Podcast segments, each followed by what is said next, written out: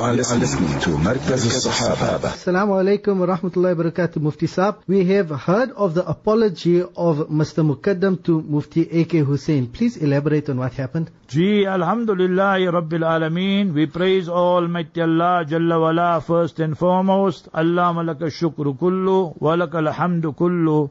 What happened was last year Ramadan, our fasting month 1439. I don't think I was even in the country. I was gone overseas. But anyway, a tragic incident took place in, in Cape Town and somebody was murdered and so forth. And suddenly we heard that our names are incriminated and mentioned, that we have blood on our hands. My name was mentioned and it was written Mufti Ahmad Sadiq Desai Majlis that he was also involved. So obviously that we got nothing to do with these type of things. So we were shocked and so forth. So anyway, to cut a long story short, we contacted our brother Imraahn Mukaddam and told him that you better cite some proof, otherwise this will become a legal matter. And then anyway, going to and fro, so we told him that see, that we don't want to go to court and sue you or anything, we're just asking you for an apology. Hazrat Maulana Ahmad Sadiq Desai Hafidahullah said he's practicing on taqwa and no need for um, for Imraahn uh, Mukaddam to apologize to Hazrat Maulana Ahmad Sadiq Desai.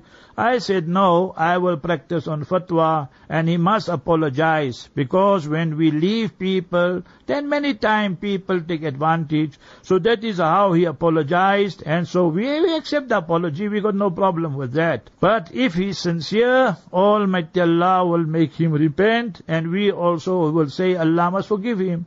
And if it is not sincere apology, then the matter rests between him and Almighty Allah Jalla wala. And remember, Almighty Allah give him, give all of us hidayat. So that is what this was all about, and therefore we are putting it on our website and informing the public that when people make wild allegations like this, then remember we have the right to take action. You either apologize or either we can take you to court as well because this type of statements to call us like a murderer that we have blood on our hands, not once in our life did we ever advocate, you must remember, violence or terror or so forth.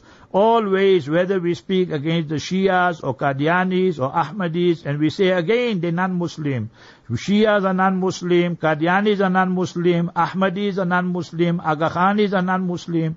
So we say this to protect the belief of Ahlul Sunnah wal Jama'ah. We don't want a polluted and diluted Islam. So we want the true pristine Islam according to the Ahlul Sunnah wal Jama'ah. And therefore that is our stance and non-negotiable that will be. So after that you can call us whatever you want to, but when people go beyond the limits, then we have the right to defend ourselves. Yes, we accept the apology. May Almighty Allah guide us all. Ameen. Shukran for that, Mufti Saab. You are listening to the voice of Ahlus Sunnah wal Jama'ah. Markaz al-Sahaba.